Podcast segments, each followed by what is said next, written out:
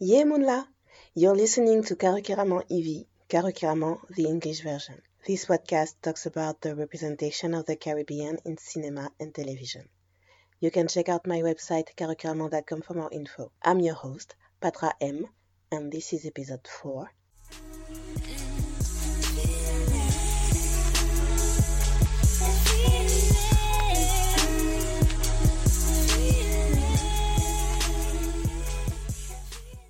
I hope you guys had a fabulous week.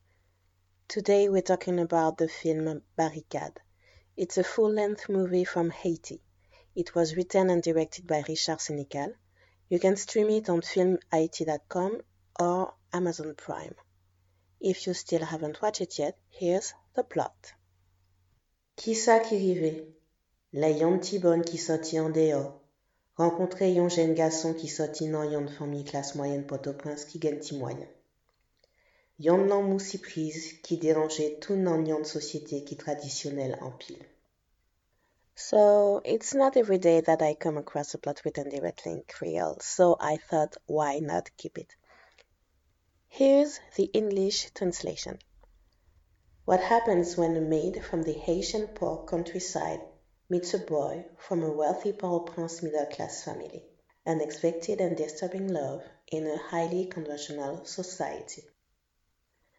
This film is a quote-unquote radiography of the subtle castes chewing away Haitian society. To be a bit more precise, you need to know that the maid is called Odeni and the boy is called Thierry.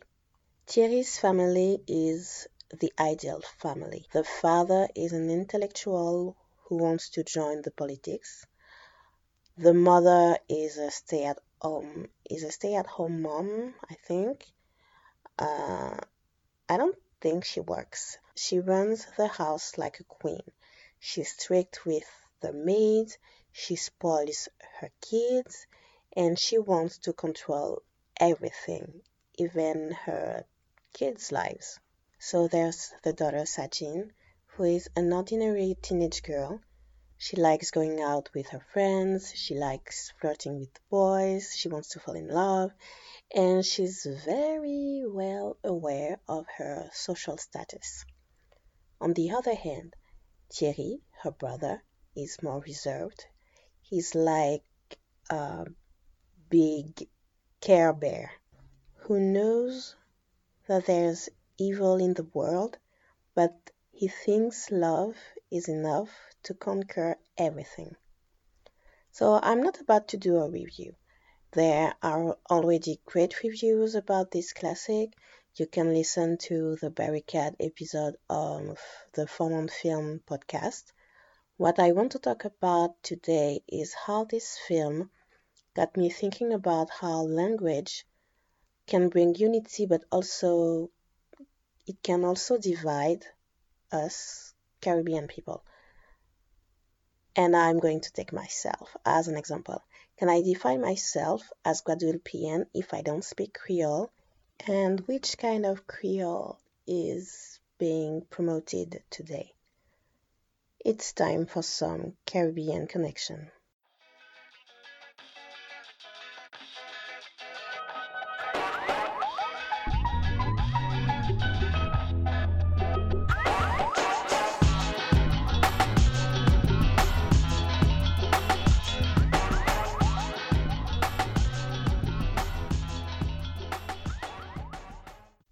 The Caribbean Connection segment is to discuss how a movie makes me reflect on my identity as a black woman, as an Afro Caribbean woman, and where I stand in this world.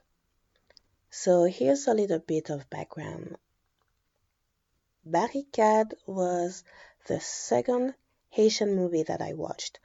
My first film from Haiti was Kafou by Bruno Mourral, which is also available on Amazon Prime. And I got the chance to watch it at the European Independent Film Festival of 2018. And there was a Q&A at the end of the screening. Bruno Mourral was there, so I got to ask him if the script was written all in Creole. And I know what you're thinking right now. If 90%, maybe 95% of the lines are in Creole in the film, then it must be because they were originally written in Creole in the script. You gotta keep in mind, my question was based on the fact that in my 30 plus years of existence on this earth, I had never watched a movie where Creole was the main language.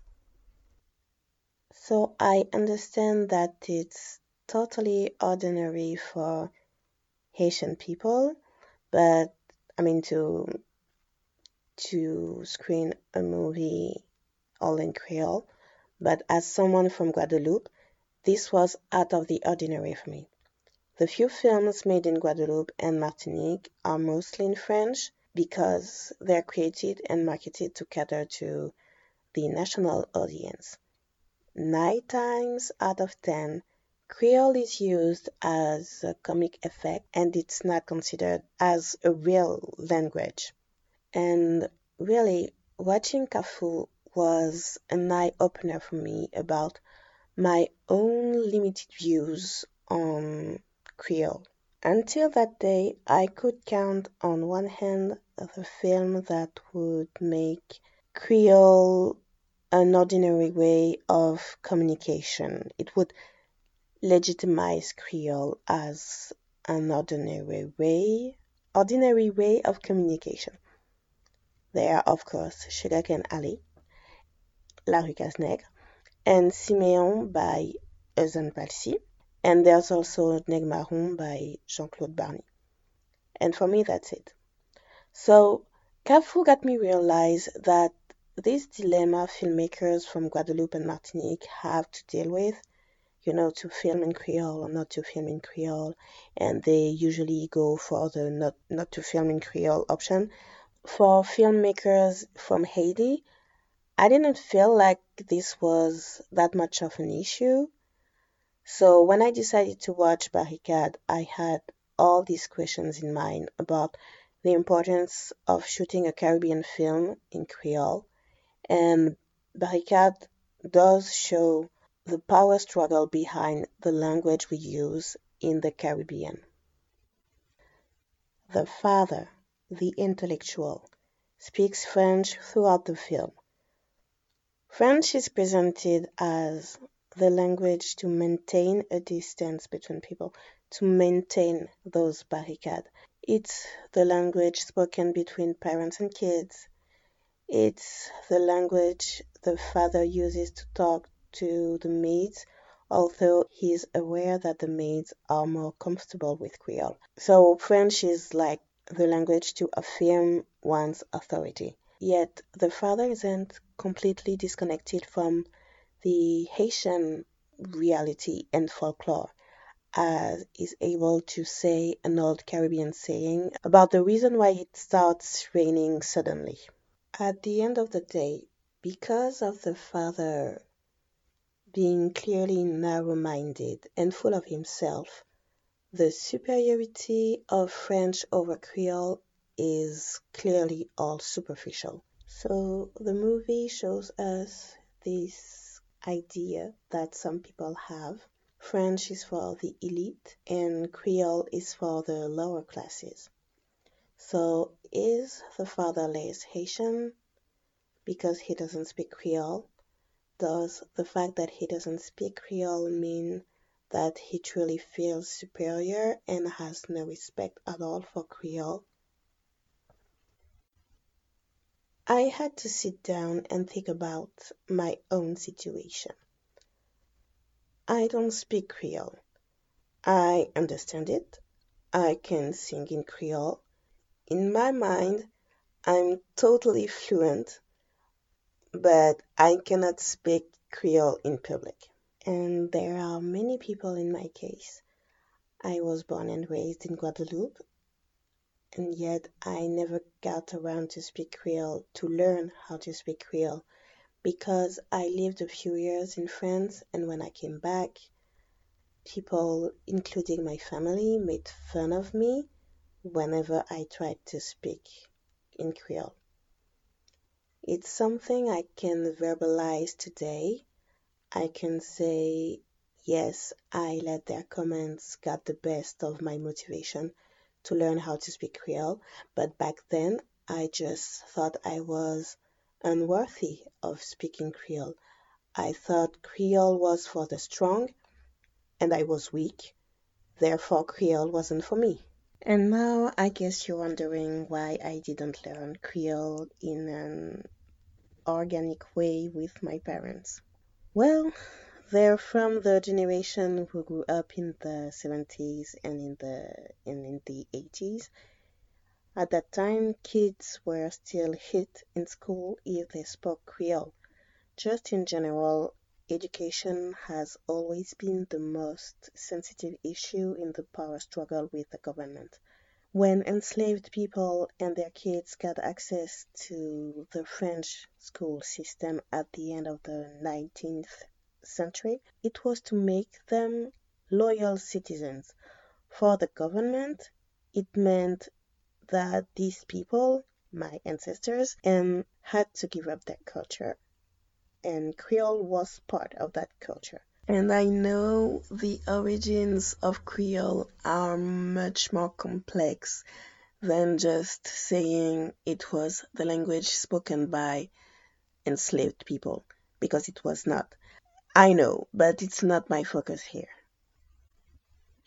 What I'm saying here is that for generations, Creole was looked down upon. Throughout the 20th century, families, school, just any institution forbade kids to speak Creole. And the reasoning behind it was that if kids spoke Creole, then they wouldn't be able to speak French. Yeah, I know. So my parents' generation grew up in an environment that rejected Creole. Hopefully, Creole also had its defenders, such as Gérard Lauriette, aka Papa Yaya, he was a teacher and an activist who created his own school in the 50s. His education philosophy was simple. We live in Guadeloupe. If we want kids to have a good understanding of math, history, and any other school subject, we should use elements of their own reality to help them learn. For instance, instead of writing a math problem about apples or about the distance between Paris and Marseille, why not write a math problem about Guinep? By the way, I love Guinep. Or the distance between uh, Le Moule and Basse-Terre. My point is, activists fought in Creole and for Creole throughout the 20th century.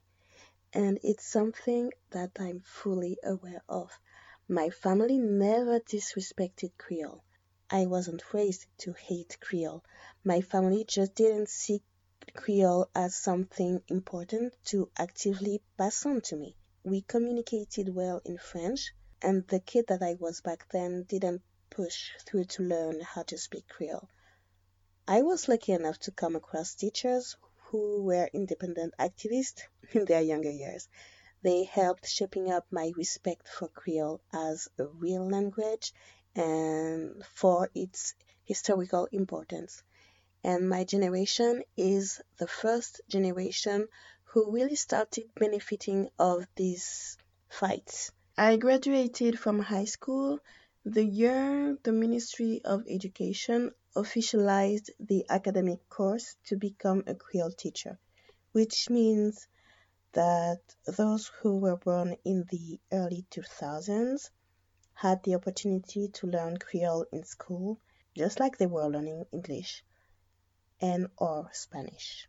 So, to answer my initial question about the father, is he less Haitian than the other characters because he doesn't speak Creole? From my perspective, I think he chooses to define his Haitian identity in other ways than just the language. Even without speaking it, he knows the folklore around it, and that's the only way in the film he can actually connect to the rest of the of the social groups. Creole in that way is what creates the the unity between people of different backgrounds. With that said, Barricade also shows that Creole as a language can divide. From the moment Creole entered the academic world, its grammar got standardized. Creole has its rules, and some people reject this idea.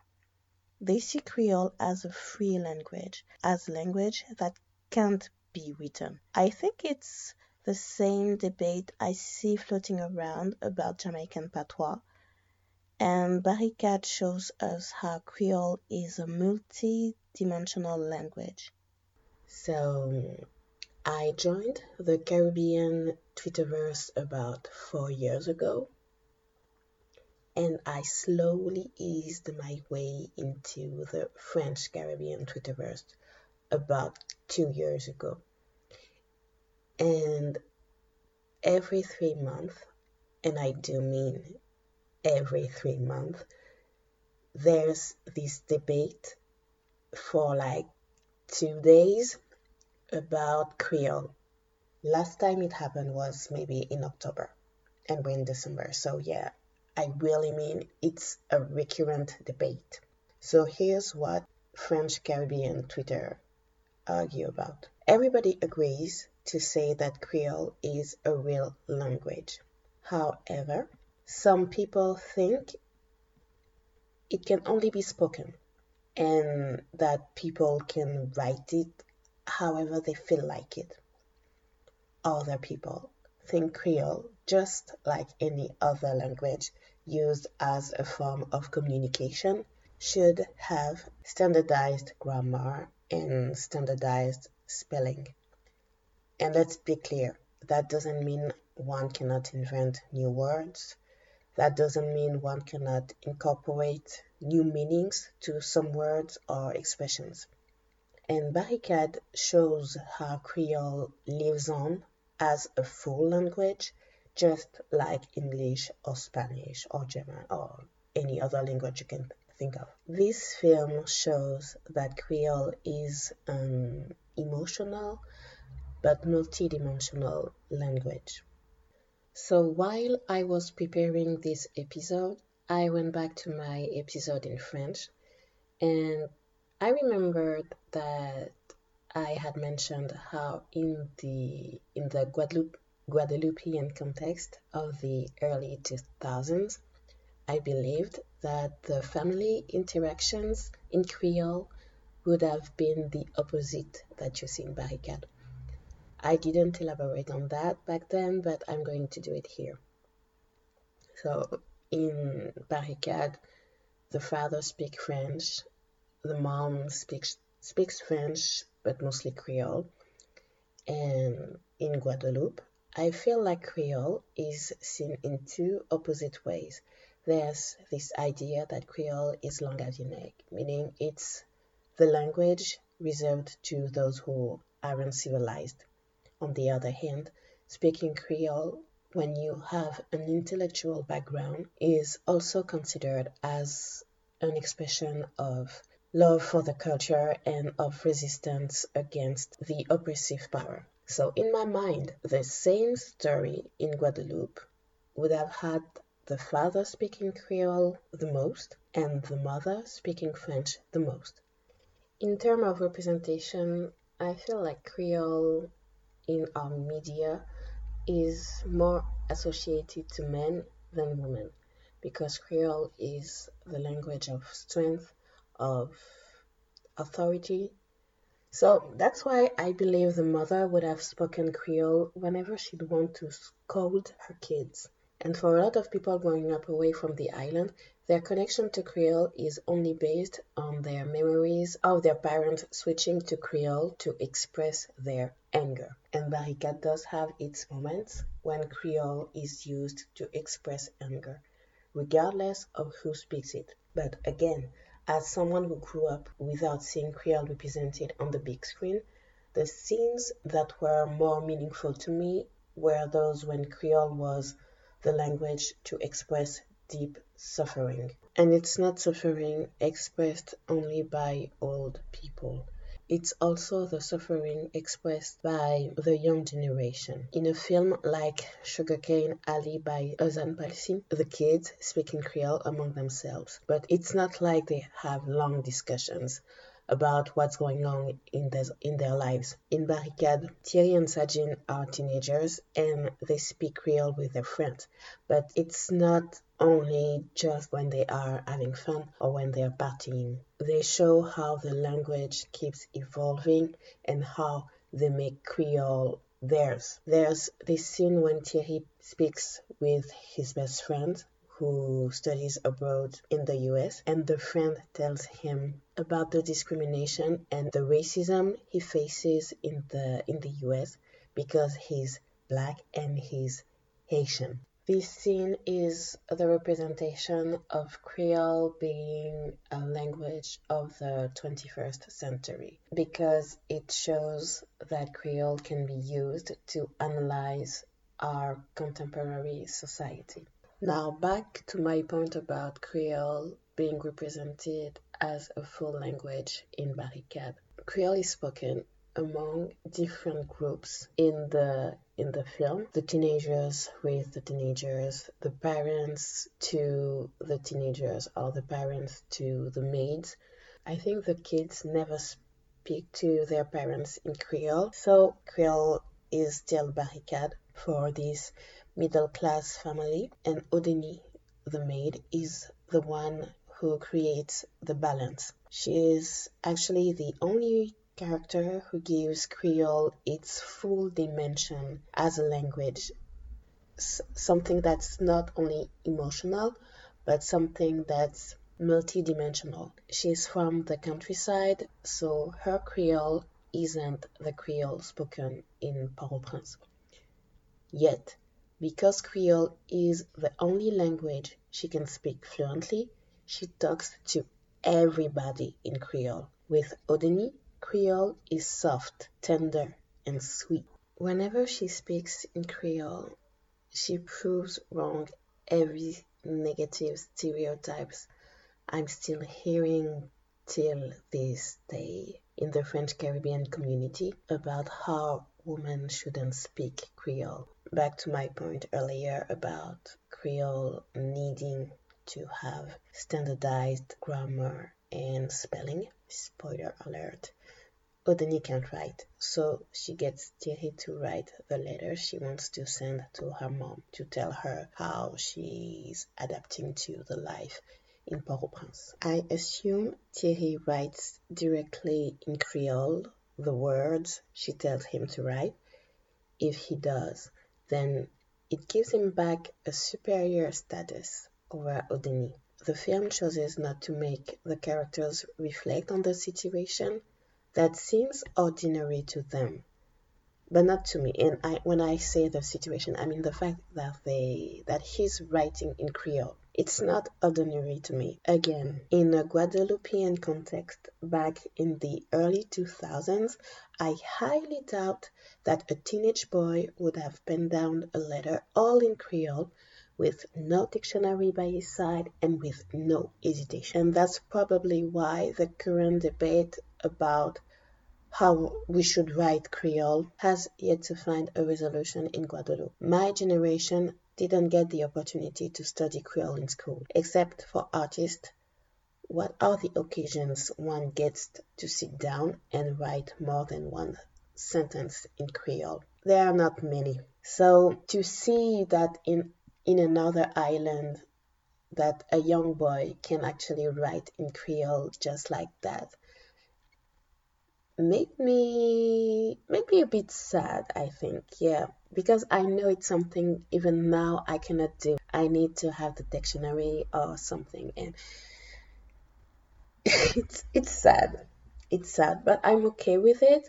And I know that now, if I want to do something about it, I have the tools. Because there's also this aspect of the problem that people tend to forget about. You cannot learn the language if you don't have the appropriate tools. So, Barricade made me realize how language wasn't the most defining aspect of my Caribbean Guadeloupean identity. And it made me realize that my approach to Creole shouldn't be just about the ability to speak. It should be also about the ability to write it properly. So I think the challenge for the upcoming generations of my island will probably be to see Creole as a way to elevate ourselves, as a way to love ourselves and our history, as more and more people will be able to write it because now Creole can be taught in schools. Well, we should also be careful of not creating another intellectual elite that would install its own barricades. And with that said, it's time to listen to my Caribbean soundtrack.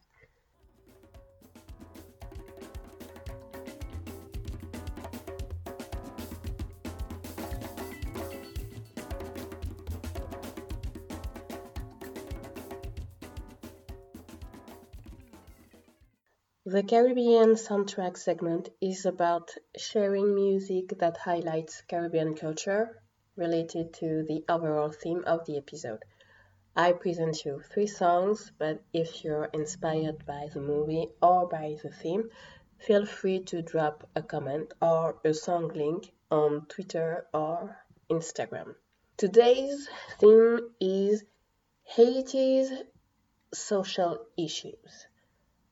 I'm not Haitian, and I don't think it's my place to speak about issues I only know from the filters of what the media tells us. However, I feel like 2019 was definitely a year for the world to realize that Haiti, and when I say Haiti, I mean Haitian people, uh, were fighting hard to live in a transparent democracy.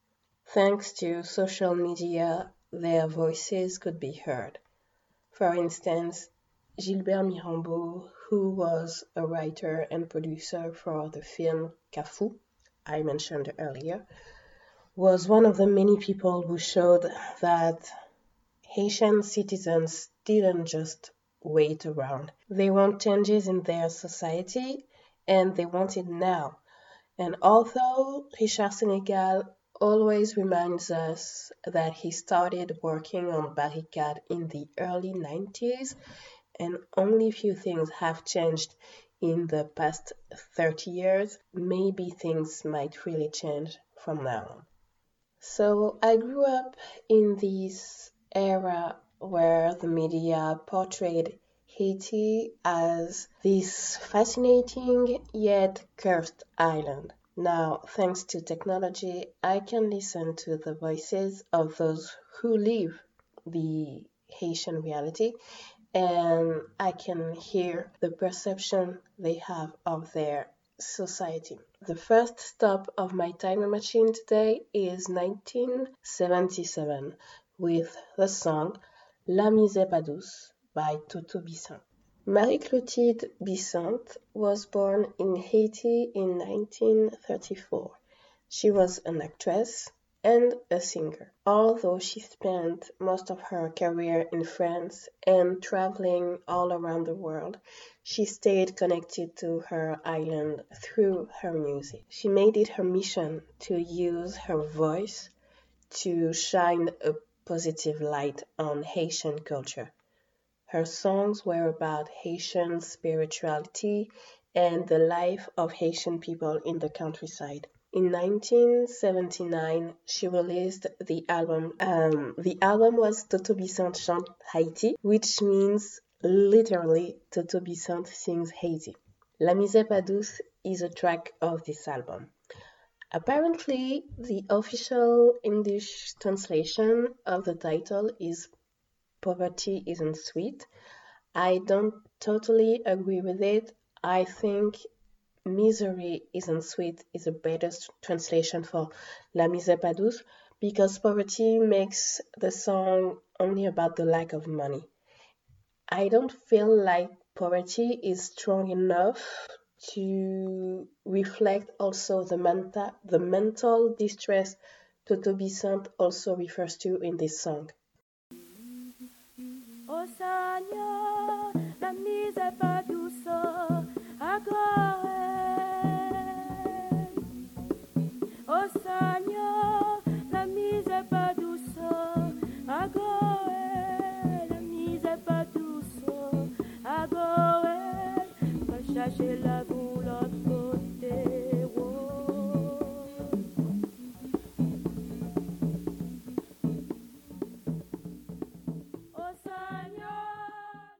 Toto Bissainthe died in 1994 in Haiti.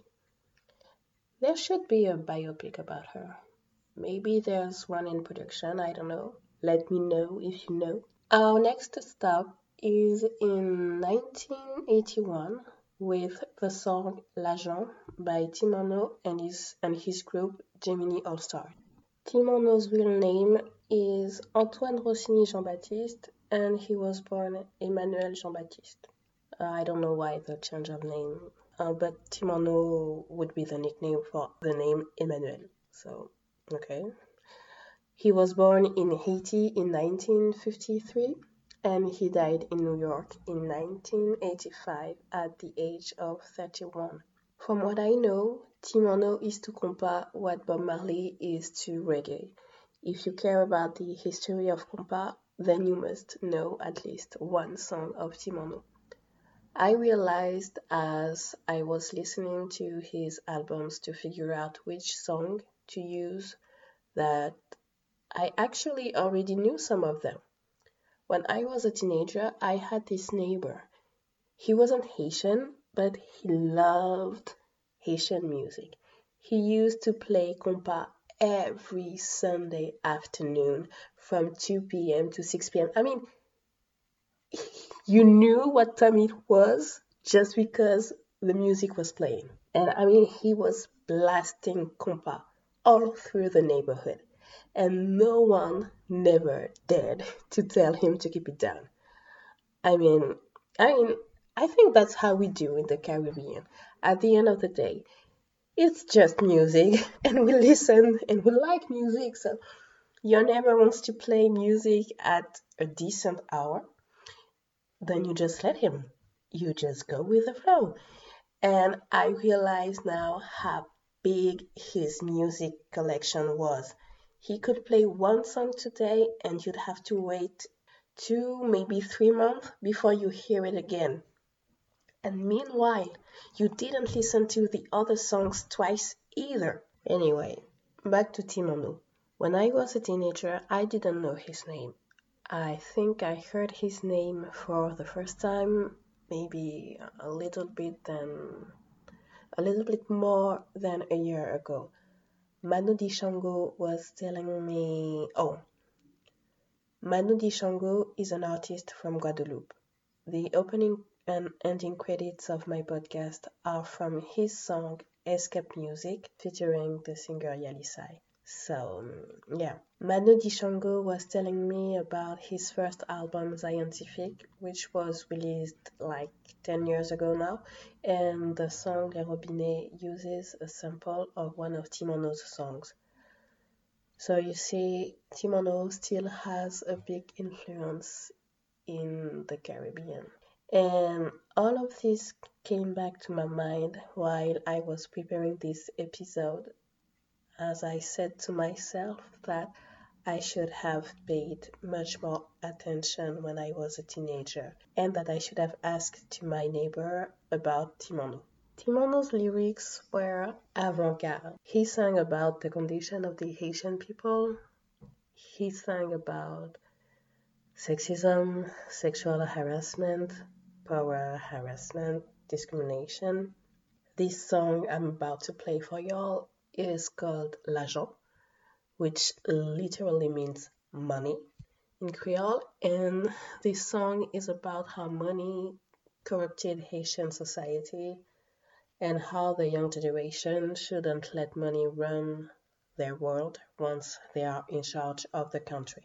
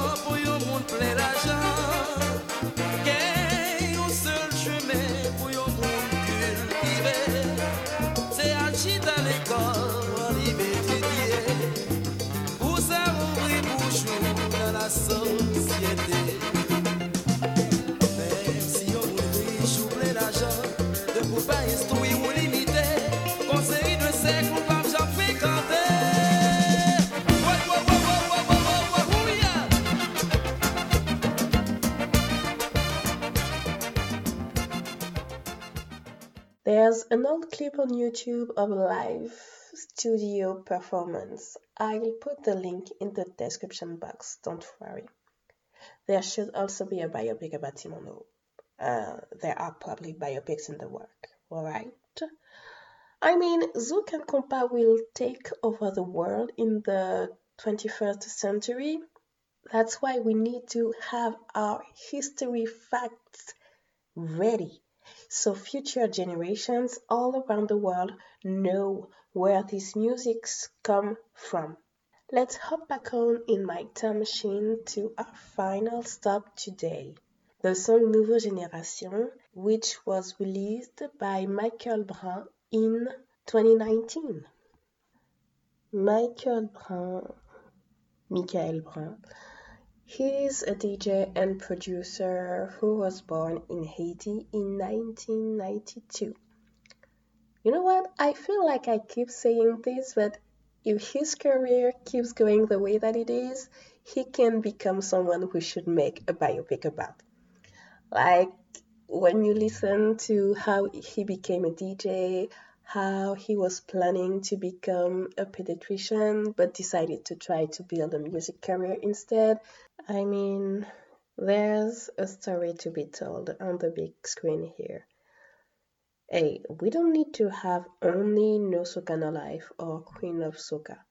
We can also have a story about a DJ from Haiti whose music celebrates his culture. Anyway, I'm getting sidetracked here. I better wrap up this episode. So, Michael Brun. Michael Brun, Michael Brun is a DJ, like I said. He has worked with international artists like Diplo, like Mr. Eazi, like J Balvin. And he also has his own tour, music tour. Uh, it's called Bayo.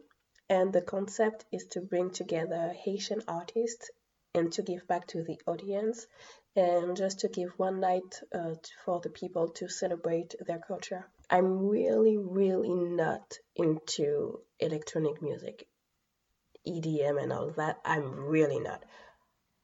However, the fact that he can mix it with some Caribbean style and some Caribbean sound that I know well, I can listen to it and I like it. That's why I've been following his career for like a year now.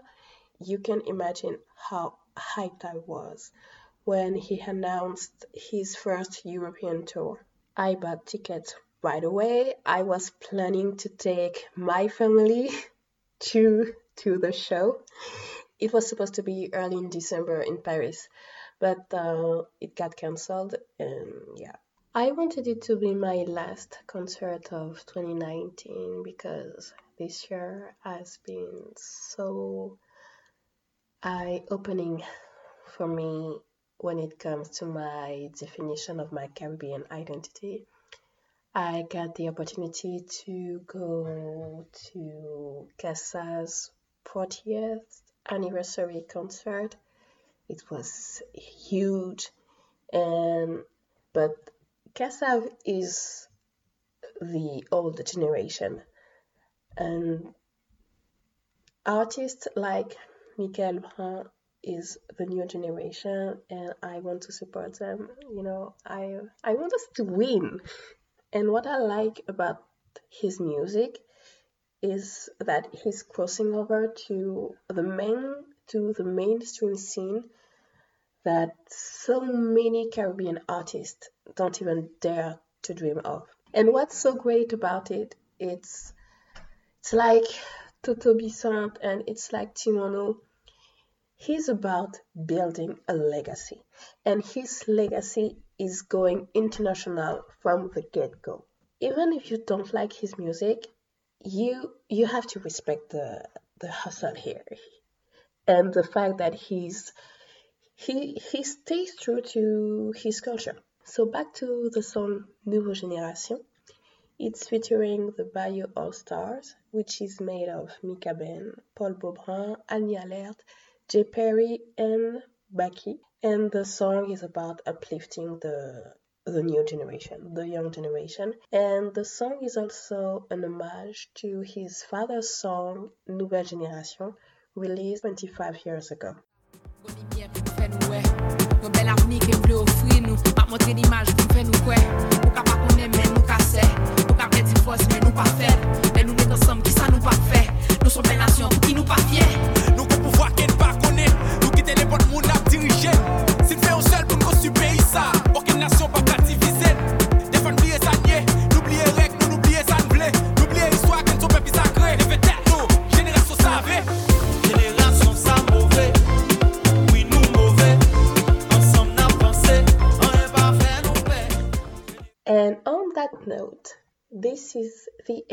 Of episode 4. It's the last episode of 2019. Thank you again for listening. Make sure you subscribe. You can follow me on Twitter and Instagram at Karukeramon. Don't hesitate to share your thoughts about the episode. You can also check out my website, karukeramon.com. See you in 2020 Jamais